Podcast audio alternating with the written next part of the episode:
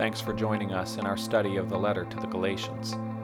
It is in this scripture we're reminded that the gospel is the A to Z of the Christian life. The truth of the gospel, that Jesus is better, should change our thinking and approach to absolutely everything. Cornerstone exists to proclaim and demonstrate Christ in all of life so as to make people perfect in Him. Galatians chapter 2 is page number 972. If you're using one of the Bibles there, the seat in front of you. Thank you for your prayers last week. I'm feeling mostly better. Mostly. It's like you uh, get done with the cold and flu season, you get to go right into allergies. It's like so fun, you know, it never stops. I could tell, never mind, I won't tell a story.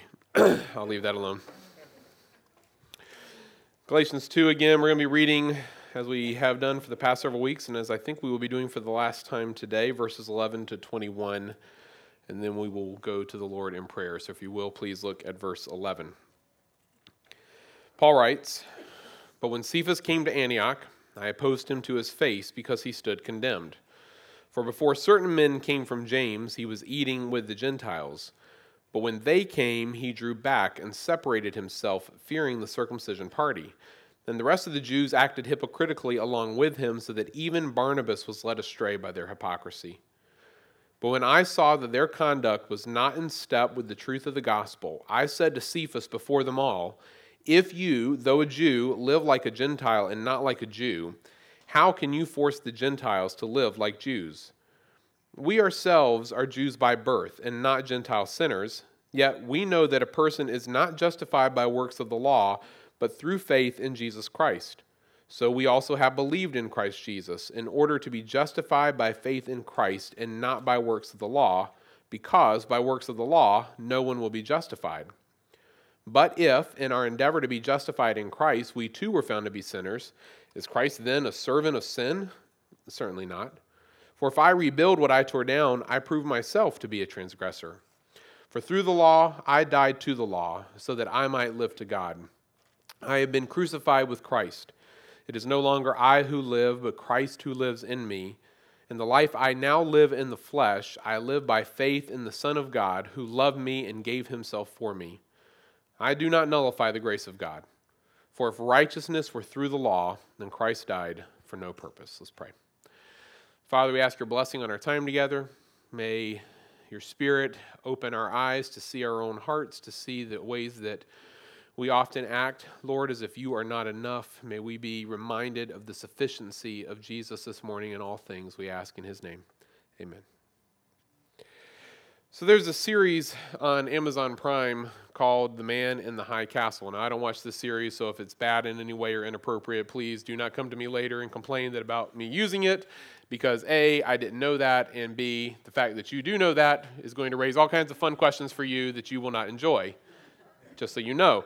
Nevertheless, uh, while I don't watch the show, I do know the premise of it because it's based off of a novel of the same name that was written back in 1962. And the premise of both the book and the TV show is really a question. And the question is in darkness what, what would it be like if the Allies had lost to the Axis powers in World War II? What would life have been like had, had America and the Brits and everybody else lost World War II? In the book, Germany and Japan uh, win the war, and so they end up uh, dividing America between them into two territories or two districts. I think it's Germany has everything from like the Rockies to the East Coast, and Japan has like the Rockies to the West Coast or something like that. And of course, because it's uh, set in 1962, by the time the story opens, the characters in the story have been living under this uh, way of life now for almost 20 years. And so for them, it's become the new normal. In fact, there are some characters who have never known life apart from this. And so for them, occupation is all they've ever known. And I don't know about you, but that's kind of an interesting premise to me for a story just to think through, you know, what would have happened? What would it have been like if the Nazis had defeated the Allies and eventually invaded America? Or just think about it today, even forget the past, just now. You know, what would happen if some foreign army came and landed on our beaches and eventually conquered our land and disbanded our government and completely changed our way of life, uh, what, what kinds of fears would you have? What, what, what kinds of things would you worry about changing in the future? You know, if what we viewed as the very foundations of our society were all of a sudden ripped out from underneath us, what exactly, uh, you know, or how exactly, excuse me, would we respond? Now, I use this as my opening illustration because, quite frankly, I don't know how else to help us understand how the Jews viewed some of the implications of the gospel of Jesus Christ, specifically for what the gospel had to do or what it said about the continuation of the Old Testament law. I mean, in the Jewish mind and experience, the, the Torah, the law of Moses, and all that came with it was as central to their thinking and to their way of life as the ideas of freedom and democracy and the American dream are to us. So it's, it's kind of the same general area, so it helps us understand. And so, you know, when Peter and Paul and the rest of the early believers are coming to the Jewish world and they're proclaiming Christ, that he has fulfilled the law and that the law is no longer binding on anyone, you know, this was a, a scary uh, difficult, uh, troublesome sort of thought for a lot of Jews, whether they were believers or unbelievers. It, it kind of didn't matter because what we're talking about here is a paradigm shift for them that is just really difficult for us to, to comprehend. And this is important to keep in mind as we turn now to verses 17 to 21 here in Galatians chapter 2. As I told you last week, this entire section is pinpoint focused on the Jewish mind and experience. And as such, it takes a little bit of work on our part to try to understand it correctly and then to apply it appropriately. Paul here is speaking as a Jew to Peter, who is also a Jew, about an issue that occurred, to put it bluntly, because of their Jewishness. Due to his former way of viewing and thinking about the Old Testament law, Peter separated himself from his Gentile brothers in Christ there in Antioch, and in doing so, he made a public statement to everyone who was watching that that old system, the system of Moses, the Old Testament law, was still binding and still in effect for all believers. And this, of course, is the issue that is going on here in the churches in Galatia. There are some false teachers who have shown up and they're telling the believers there, hey, listen, I know what you've heard, but please understand something. Jesus isn't enough. He's not. Whatever you think you know, let me make sure you understand. He's not enough. You need Jesus, but you also need the Old Testament law. That's what the false teachers are saying. And this, of course, is why Paul is even telling us about his response to Peter after what happened there in Antioch because his response to Peter is going to be basically the same as his response to these false teachers, at least in content, not necessarily in tone. Regardless, last week we looked here at verses 15 to 16 and we saw how Paul reminds Peter of their shared conversion experience, right? He says, both of them, despite being Jews by birth, despite their belief that they were inherently privileged by God due to the fact of their genealogy, they both came to the same conclusion that someone cannot be justified simply through adherence to that Mosaic law that in order for someone to be justified, to be declared righteous before God, that person has to place their faith in Christ. And this is no small realization or confession for them, particularly uh, from this Jewish perspective, because as I've already alluded to, in the Old Testament, excuse me, in the Jewish mind, the Old Testament law, man, that's everything. That's the source of their identity. That's the, the, the foundation of their daily life. It's the, the undergirding of all of their religious belief and practice. And, one's faith in God is ultimately expressed through your commitment to and adherence to this law not just the individual components remember but to the thing as a whole to the to the system as a whole because the law as a whole represented for Israel what it was that God wanted from his people Ergo, if you want to be one of God's people, you have to keep the law. And this isn't a complicated idea, however, it is an incorrect one. And the problem that both Paul and Peter came to understand, by faith, mind you, is that no one could keep the law. No one had kept it, No one was ever going to be able to keep it. Only one person had ever truly perfectly kept the law, and that was Christ. And what God wanted was not for you to place your faith in that old system, but to place your faith in His Son, who had perfectly and once and for all forever kept the law, fulfilled the law. And it was those people who put their faith in Christ that God would now declare righteous. This is, this is earth shattering because it means that the time of the law is done. Well, you know, if you're a Jew and you hear that, well, what does that mean then for us? Like, what, what, how should we live? How do we think? What, you know, there's all these questions, all these fears, all these implications that come out of that understanding that Paul now needs to address. And that's what verses, that's what verses 17 to 21 are doing here. They're, they're addressing some of the immediate and pressing implications that would be just be naturally coming to the mind of any normal Jew who was trying to process and understand what it means to say and believe that Jesus is enough. To say that we don't need the law anymore, that Jesus is enough. What, what is that going to look like then in their, their normal life? There were some, like Peter, who clearly believed that, right? But even Peter is struggling to live out the fullness of all the implications of that statement in his own life, and he makes a mistake there in Antioch. Others are having a much harder time for, for other reasons. So this is this is our passage today. So what we're going to see today are three implications of the Gospels that are specific to the Jew, okay? Three implications. We, we need to understand it from their perspective first because that's how Paul is writing it. He's writing it as a Jew to Jews about their Jewish understanding. So we need to understand it from their perspective first and then we'll attempt to come back and apply it in ways that are similar and appropriate to us. Now, for full disclosure, before I begin, I am taking these three implications, uh, not verbatim, but close from Scot McKnight's commentary on Galatians, just because they were so helpful and he did such a good job, and I don't think I could improve on them. And I'm more concerned about you guys getting a good understanding of what's happening here than about me trying to be novel and come up with something creative for myself. So we're going to use his skeleton and hopefully put some of our own meat on it. So let's begin with the first implication that Paul addresses here in verse 17, and that is that the life of the Christian is not a lawless life. The life of the Christian is not a lawless life. Are you familiar with the word antinomian?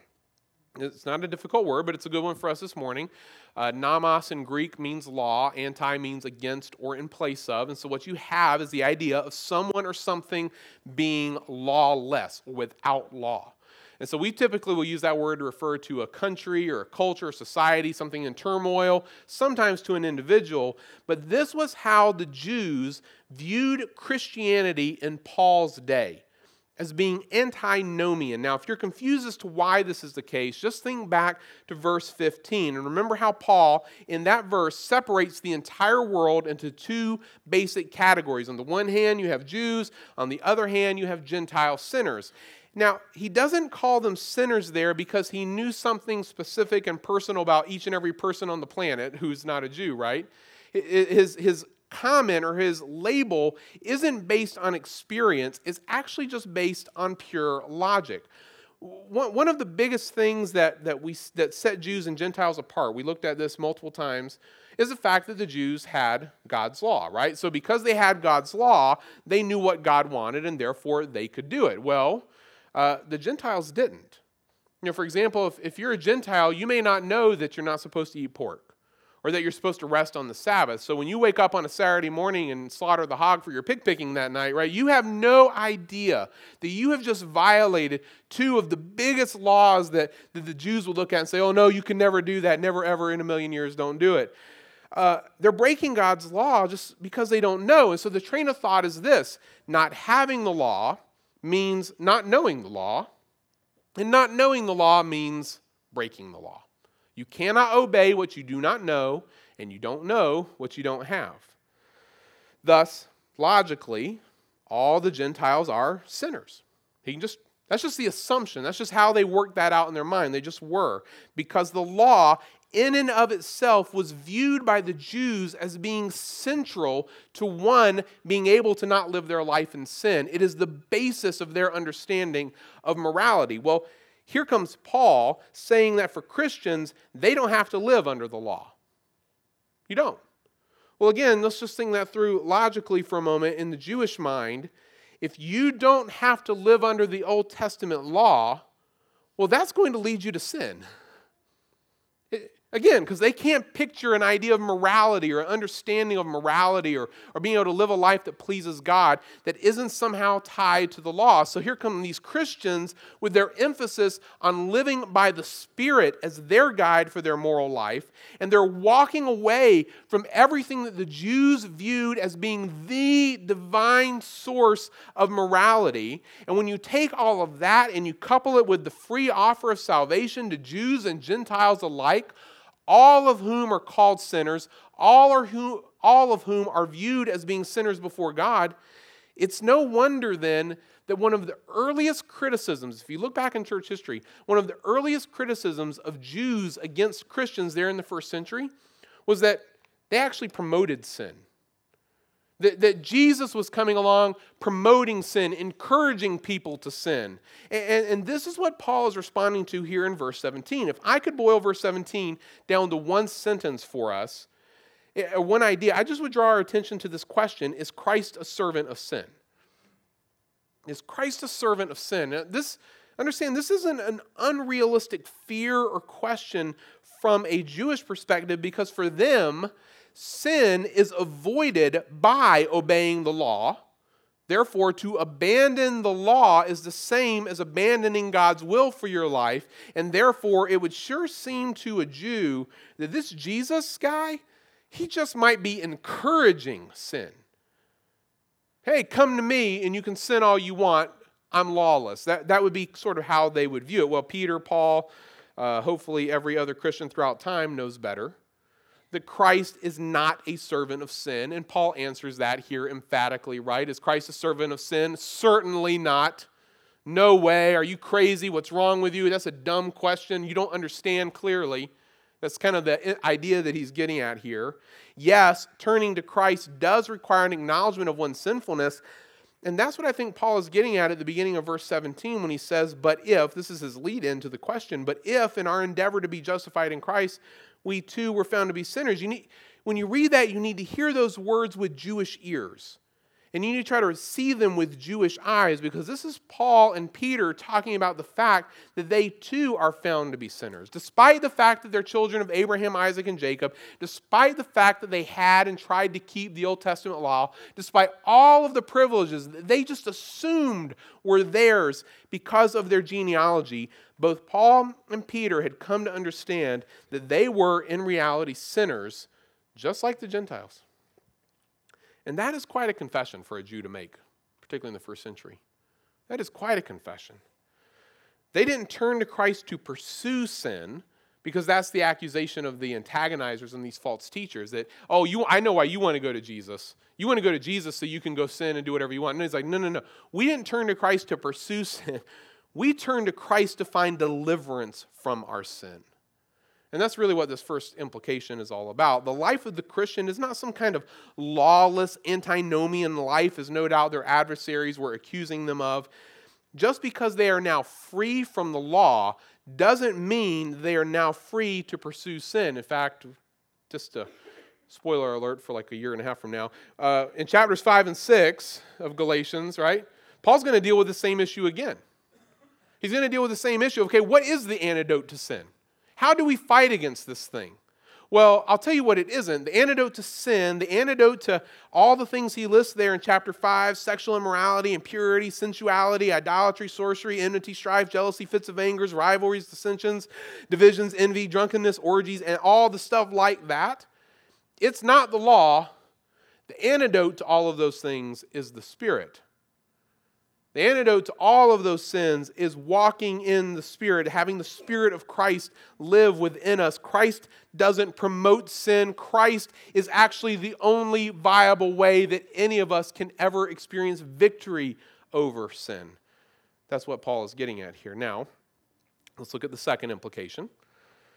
This is a pretty quick one. The second implication is found here in verse 18. It follows, follows right after this one and is tied to it, and it's this in converting to Christ, the Christian, and especially the Jewish Christian, forfeits the opportunity of ever returning to the law as the primary orientation governing all of life. Now, that was a mouthful. Let me say it one more time. Listen carefully. In converting to Christ, the Christian, and especially the Jewish Christian, forfeits the opportunity of ever returning to the law as the primary orientation governing all of life. This is coming here from verse 18, where Paul says, For if I rebuild what I tore down, I prove myself to be a transgressor. Now, this, this argument isn't difficult, but it is a little involved, so stick with me just for a moment. Let's start by asking the question what exactly is being torn down here? That, what is he talking about? Well, I have to begin by noticing that he's speaking personally now, right? He says, For if I rebuild what I tore down. So, so our question is, what has Paul torn down? What is it that we see Paul actively, seemingly trying to, to tear down? Well, as soon as I recognize that little detail, my list of possibilities gets really, really small. In fact, in the context, I would say there's only one thing that Paul is actively tearing down, and it's that old former view of his regarding the Old Testament law. He is actively trying to tear that down in this letter. So notice then that Paul's argument here seems counterintuitive to what the normal Jew in his own day would think. They look at Paul and all the other Christians walking away from the law and they say, oh, look, sinners, transgressors. And Paul goes, no, no, actually, um, it's the other way around. If I go back to that law, then I'm a sinner. If I walk back to what I have now walked away from, now I'm a transgressor. In other words, he's saying, I can't go back. Based on what I, I believe about Christ, I cannot return to that system, Paul says. And that's because he believes with all of his heart that God no longer wants anyone to come to that system as being the means of trying to know Him and live in a relationship with Him. That now what God wants for us is to come to Him through His Son. And so to try to come through any other means, particularly that old law, that would indeed be sin. A direct violation of, an affront to all that God has done for us in Christ. If, if what Paul has said about Christ is true, there's no going back. You got to understand that, Jews, Jewish Christians, Jewish believers who he's talking to here, you've got to understand we can't go back. If you want to understand what will be sin, going back to that will be sin because per God's plan, that system is done. And so, not only does turning to Christ and turning away from the law not promote sin, like you might be claiming or thinking or fearing, but actually, if I go back to that old system, that's when I'm in sin, and I can't go that way. So, our second implication that converting to Christ uh, forfeits the opportunity of ever returning to the law is true. If you're going this way, you can't go back. So, there you go. Two out of three. Now, here's one more. It's a little bit longer one. In converting to Christ, the Jewish Christian now finds spiritual life through death to the law and life in Christ. The Jewish Christian now finds spiritual life through death to the law and life in Christ. And this comes from verses 19 to 21. It's the biggest implication of the three, but I think if we take it step by step, we'll be able to understand it pretty easily here. Three things. First, Paul recognizes that Christ's death and our death with him, which we'll talk about more in a moment, has brought the era of the law to an end for all believers. It's brought that era, notice that word there, it's brought that era of the law to an end for all believers. And this is important because it clarifies for us a bit of why the law is done. It's not just that Paul has switched allegiances. It's not like he's, you know, a, a, a, bandwagon fan, right, who cheers for whoever wins the World Series that year, right? He's just not switching jerseys so he can be on the winning side. No, no, no. It's, it's more than that. He says here in verse 19 that through the law, he has died to the law. In other words, the requirements that he had to the law have come to an end because he's dead.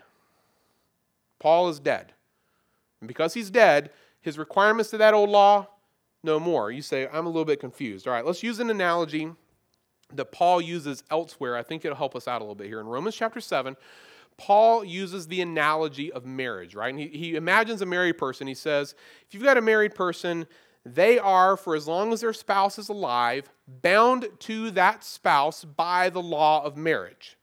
So then, if while they are bound in the law of marriage, if while they're doing that, they go out and marry someone else, what do we call that person? We call them an adulterer or an adulteress, right? You can't do that. You're bound by the law of marriage to your husband, to your wife. You can't go marry someone else. He goes, but, But what if that spouse dies? Well, if that spouse dies, they're now set free from the law of marriage, right? They don't they're no longer under that law. And now if they go marry someone else, that's fine. It's free. It's not sin at that point. All right, well, in a similar way, Paul was bound to the Old Testament law until death, right? I mean, that's just, you're born a Jew, you got to follow the law, that's how it works. And so, in order to be free from the law, Paul has to die. Of course, what's the problem here? Paul's writing the letter. so he's not physically dead. However, you see the answer here in verse 20 he views himself as having been crucified with Christ. For the believer, our union with Christ is so real, Paul says, that his death is our death. It is that tangible that legit. And because he has died in our place, having perfectly kept and fulfilled that law that none of us could ever keep or fulfill, we have now died with Christ to that same law. That's what I think he means here when he says that through the law he died to the law. I think he's referring to the fact that, that Jesus fulfilled all that God had required and expected in that Old Testament law. And because he fulfilled that perfectly, he has freed us from it forever. And since, since that's done now, that whole era has ended.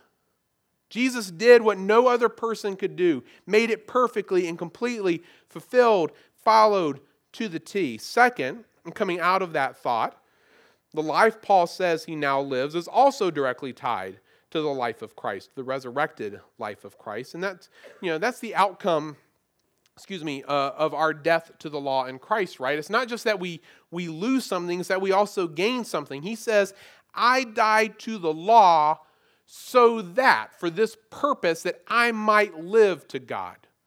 He's not just getting, he's not just being uh, freed from one requirement, he's actually gaining something else in verse 20.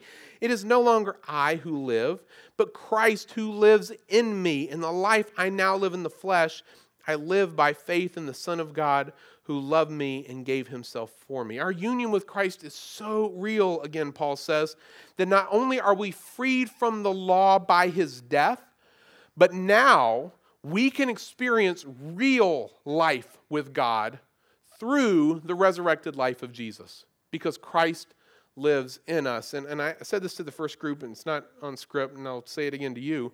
Do you really believe that? Like, I know, I know you would say yes, but I mean, I mean, just think about this. Do you really genuinely believe that Jesus Christ is alive in you, that his life is active in you?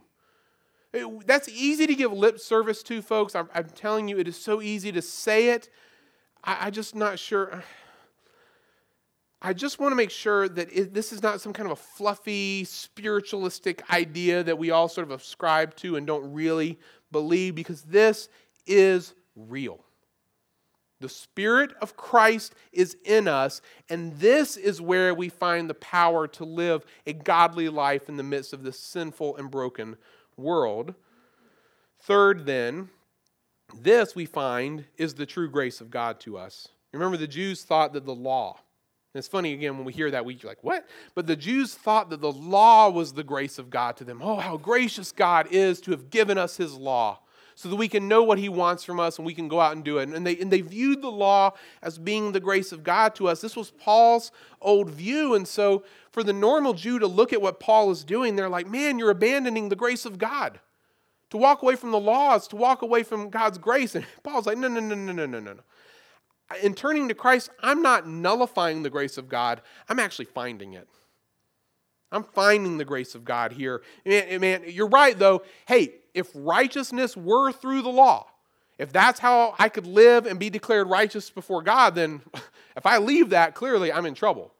If that's where righteousness is found, then you're right. Christ died for absolutely no purpose at all. His death was worthless and it accomplished nothing. But if all that Paul has said is true, then the true grace of God is not found in the law but in the substitutionary death of his Son for us. Paul hasn't lost the grace of God, he's found it. He's not nullified the grace of God, he's affirmed it. And all of this through Christ, thus, our third and final implication there that in converting to Christ, the Jewish Christian now finds spiritual life through death in Christ and death to the law, and now through life in Christ as well. Now, what about us? Because, again, all of these things are very, very specific to the Jewish mind and experience. I doubt that there's anyone in here now or at any point in the past who's ever looked at Christianity as a religion and thought, man, those Christians are only Christians so they can go out and sin all they want.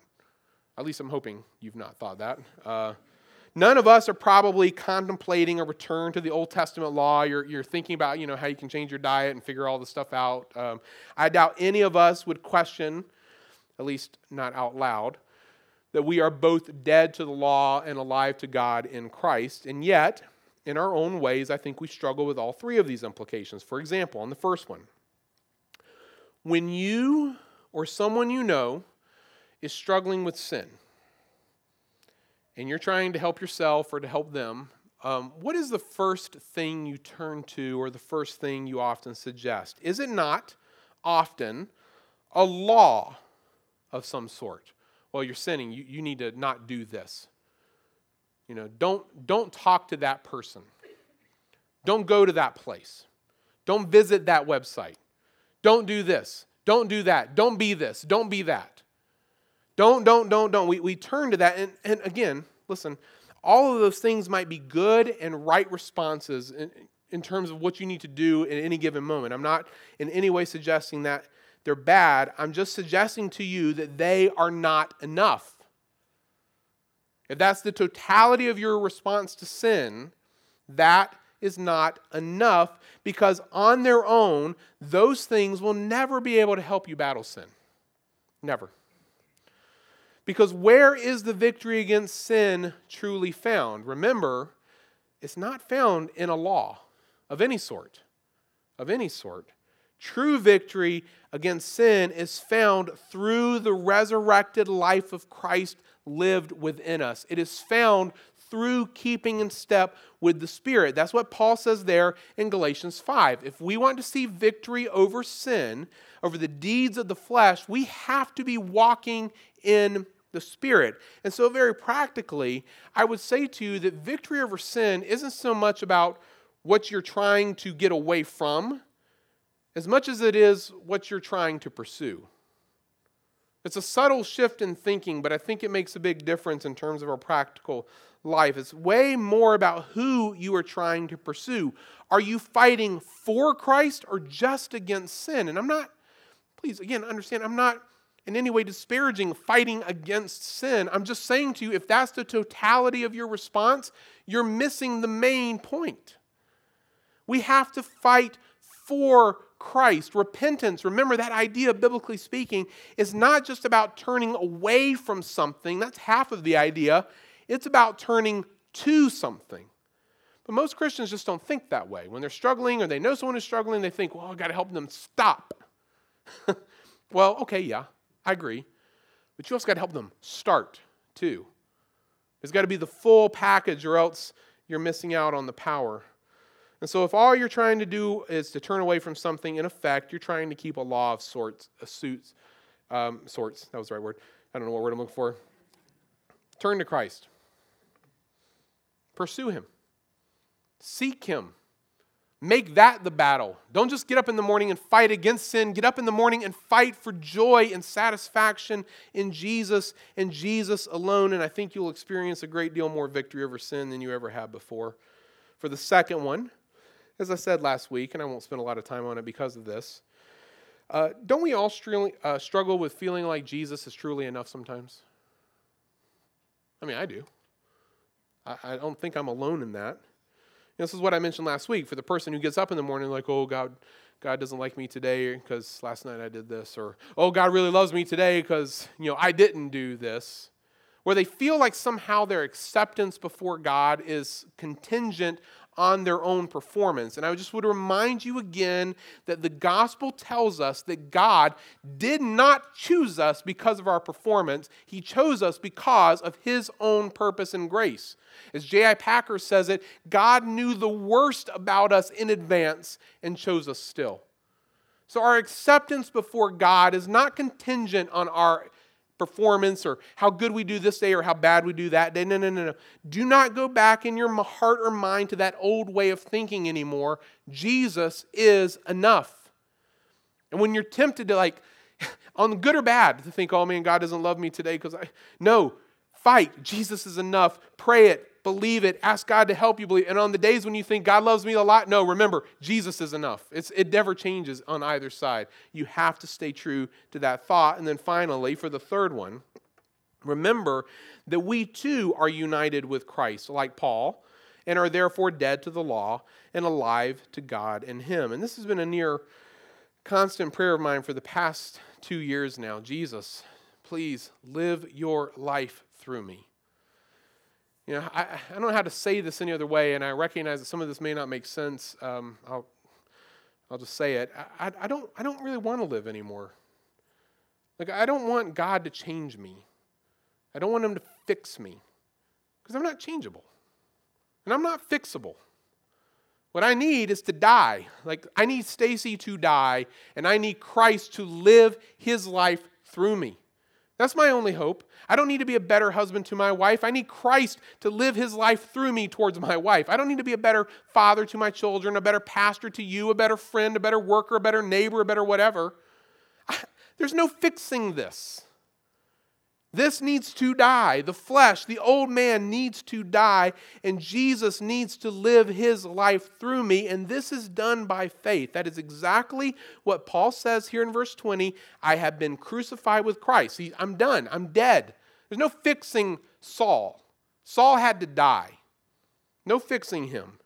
It's no longer I who live now, but Christ who lives in me. And the life that I now live in the flesh, I do that by faith by faith in the Son of God who loved me and gave himself for me. And folks, this is deep, and I'm not sure even I can help you fully understand it because, quite frankly, I'm not sure I fully understand. I'm just, I'm just seeing more and more that, that we have to die. We have to die. Whatever you're going through, you don't just need like to be fixed. You don't, no, no, no. You need to die, and you need to let Jesus live his life through you, to think how he thinks, to love how he loved, to do what he did, to live how he lived and folks, this isn't just about more effort on your part. This isn't something go out and try harder. I'm not suggesting that at all. It is about faith, allowing the Spirit of Christ within us to control us in our actions and choices each and every day. And that is not natural for me. And it's probably not natural for you either, because we tend to be very selfish and want to be in control because we are rebels at heart. But this, along with the other two, are all the right and natural implications of this gospel that we say we believe. And so let's pursue it. Let's pursue it purposefully, intentionally, in faith, so that Christ becomes our all in all in everything. Will you bow your heads with me? Father, we, we come because we recognize this morning that Jesus is enough, that He's more than enough. He's everything to us. We don't, we don't need to to be fixed. We don't need to just simply be changed. This, this old man, this flesh that we live in, it's corrupt and it's broken. We need Jesus for you to live your life through us, for the Spirit of Christ within us to take control, to fill us, and to go out and to live like you lived, to love like you loved in all of these various areas in which you've placed us. We're not trying to promote sin, we're, we're actually we're trying to live a life that's pleasing to you, and we fail, and we acknowledge it, and we, we ask your forgiveness for it, and we, th- we thank you for the fact that you knew the worst about us. You knew every time we would fail in advance and chose us still, and that gives us confidence. Not to, to wallow in our sin or to again fall into the trap of thinking that we are accepted based on our performance, but to remember that we are complete in Christ, and now we can go out and live completely for Him. And so I pray that that would be our heart's desire, that as we get up tomorrow, our prayer will simply be Jesus, live your life through us. Go, please fill us with your spirit, Lord. Send us out as your church, we ask in your name we pray. Thank you for listening to this podcast. For more sermons on the book of Galatians and further information on Cornerstone Bible Church, please visit cbcvirginia.com.